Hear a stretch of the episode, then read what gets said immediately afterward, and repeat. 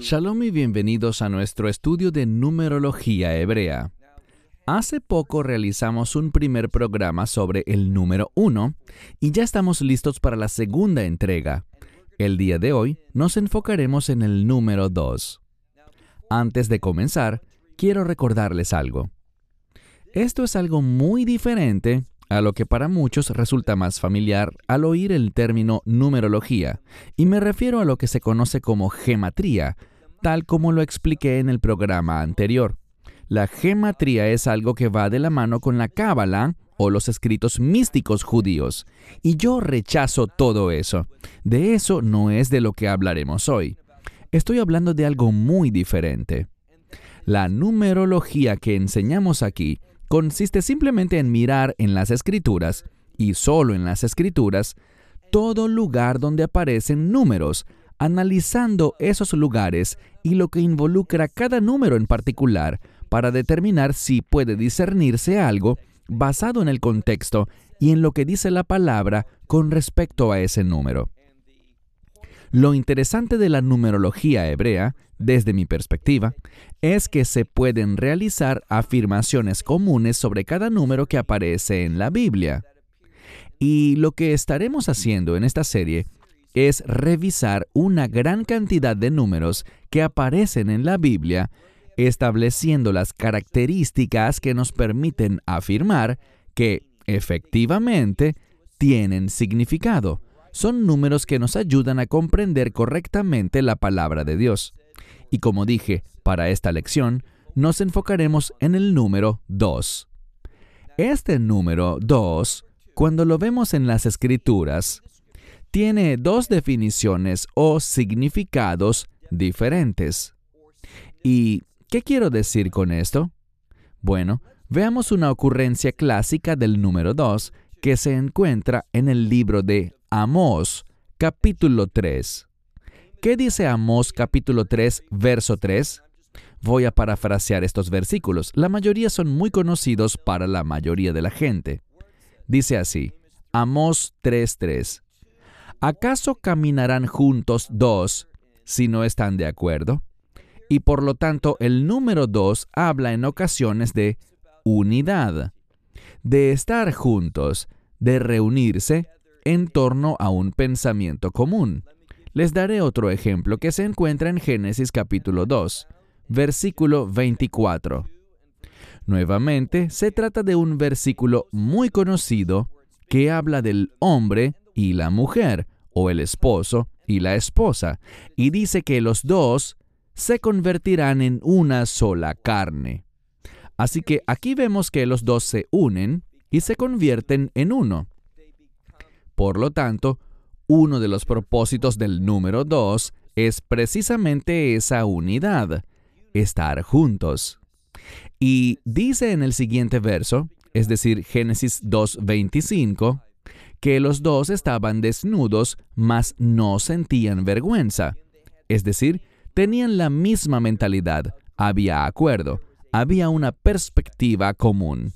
Así que en ocasiones cuando aparece el número 2, habla de unidad, de estar juntos, de una mentalidad común. Pero con mayor frecuencia, especialmente en el Nuevo Testamento, cuando uno encuentra en la Biblia el número 2, habla de dos opiniones diferentes. No de unidad, sino de desunión de dos opiniones divergentes, dos pensamientos que contrastan entre sí. Me gustaría darles algunos ejemplos de esto. Y nuevamente, lo que espero es que ustedes no confíen únicamente en lo que yo les digo, sino que vayan a una concordancia, busquen el número del que estamos hablando y examinen las apariciones de ese número en las escrituras para ver si lo que estoy compartiendo se puede considerar verdadero al examinar los textos bíblicos, y quizás todos los textos bíblicos donde vemos ese número. Permítanme simplemente decir que estas son tendencias, fuertes tendencias, pero a veces un número puede tener que ver simplemente con ese número literalmente, porque quizás habían dos de estos o cinco de aquellos o doce de lo otro, lo que sea. Puede que en algún momento no tenga un gran significado, pero la gran mayoría de las veces, cuando miras el número y conoces el significado que vamos a compartir, eso contribuye a nuestra comprensión, proporciona una ayuda para entender e interpretar ese pasaje. Entonces, cuando vemos el número 2 en el Nuevo Testamento, y esto también es cierto en muchos lugares del Antiguo Testamento, el número 2 habla de dos opiniones divergentes, dos opiniones contrastantes. Les daré algunos ejemplos. El primero está en Mateo 24, versículos del 40 al 41. Este pasaje habla del rapto y dice que dos hombres estarán en el campo. Uno será llevado y el otro será dejado. Entonces, ¿por qué uno es llevado? Porque tiene el entendimiento correcto, porque ha recibido el Evangelio. ¿Y por qué se quedó el otro? Porque tiene una opinión diferente, una opinión contrastante, es decir, porque no ha aceptado el Evangelio. No importa dónde están físicamente porque están en el mismo lugar. Lo que marca la diferencia es si han aceptado el Evangelio. El siguiente versículo, el verso 41 en ese mismo capítulo 24 de Mateo, dice que dos mujeres, así que no importa si son hombres o mujeres, es la misma verdad. Dos mujeres estarán en el molino y estarán trabajando, moliendo la harina. Y dice lo mismo, dos estarán allí, pero una será llevada y la otra será dejada. ¿Por qué? Dos opiniones diferentes, dos puntos de vista diferentes. Una ha recibido el Evangelio y la otra no. Así que vemos que el número dos habla aquí de dos opiniones diferentes.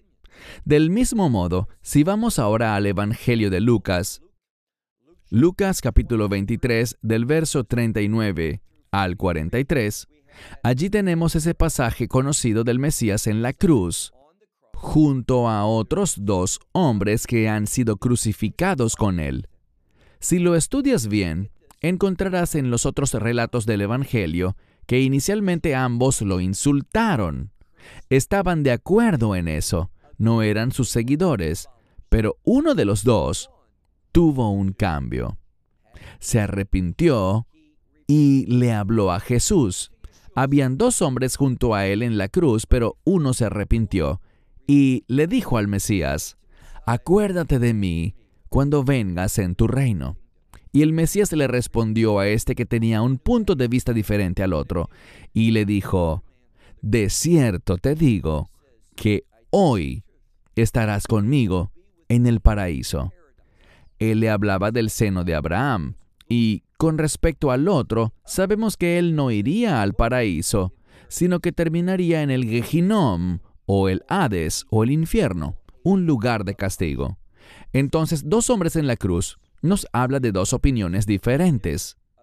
Vamos a otro pasaje, Mateo capítulo 6, verso 24 donde el Mesías dice que hay dos señores. Pero nadie puede servir a dos señores porque amará a uno y odiará al otro, será fiel a uno e infiel al otro. Así que nuevamente dos señores, dos opiniones diferentes, ya sea que aceptes a uno y rechaces al otro. Un gran ejemplo de dos opiniones divergentes dos pensamientos distintos que producirán un resultado completamente diferente. Y luego nuestra última aparición se encuentra en el Evangelio de Marcos. Y debo decir que el mismo versículo se encuentra en los otros evangelios también, pero si miras Marcos 14.1, el Mesías dice, después de dos días. ¿Qué significa eso? Bueno, después de dos días es una frase sin precisión alguna, porque podrían ser tres o cinco o diez o cien o mil. No lo sabemos, solo dice después de dos días. Cuando tenemos una escritura como esta, después de dos días o seis días, lo que sea, el punto es que aquí se busca enfatizar el número dos, porque no sabemos de cuántos días literalmente estamos hablando después de esos dos días. Así que el número dos se enfatiza en el versículo. ¿Y qué tenemos aquí? dice que después de dos días, el Mesías sube a Jerusalén para la Pascua. ¿Y qué sabemos? Que los líderes, no todo el pueblo judío, sino los líderes, quieren capturarlo mediante engaños y ejecutarlo. ¿Cuál es el deseo de Dios? El deseo de Dios es que la gente reciba al Mesías, aunque él sabe que no lo harán. Pero el punto aquí es que el Mesías sube por obediencia a la voluntad de su Padre, mientras los demás, los líderes, actúan desafiando la voluntad de Dios. ¿Podrá Dios usar eso? Claro que sí, y lo hará, y lo hizo, pero vemos dos opiniones diferentes. Una habla del Mesías que sube para servir a Dios, y la otra muestra el desafío, la oposición, ese espíritu que va en contra de la voluntad de Dios. Dios lo sabe todo y Él puede usar lo que sea, pero el número dos habla con frecuencia de dos opiniones diferentes. Del mismo modo, también vemos en el Evangelio que el Mesías dice lo mismo a sus discípulos luego de la revelación de su divinidad en Cesarea de Filipos. Él dice, voy a subir a Jerusalén donde seré traicionado. Seré arrestado, seré ejecutado, pero después de tres días resucitaré. Y los discípulos rechazaron eso, no querían que pasara. Pedro incluso reprendió al Mesías. Los discípulos tenían una opinión diferente. No estaban de acuerdo ni entendían la obra de Dios, el propósito de Dios. En conclusión, el número dos puede significar unidad o puede significar exactamente lo contrario, es decir, dos opiniones divergentes, dos opiniones contrastantes. Mi fuerte consejo para ti es que no tomes mis palabras solamente, sino que busques en las escrituras por ti mismo. Vea una concordancia, mira dónde aparece el número 2 a lo largo de la Biblia. Analiza lo que hemos dicho hoy y verifica si lo que he compartido te ayuda o no. Creo que en efecto lo hará.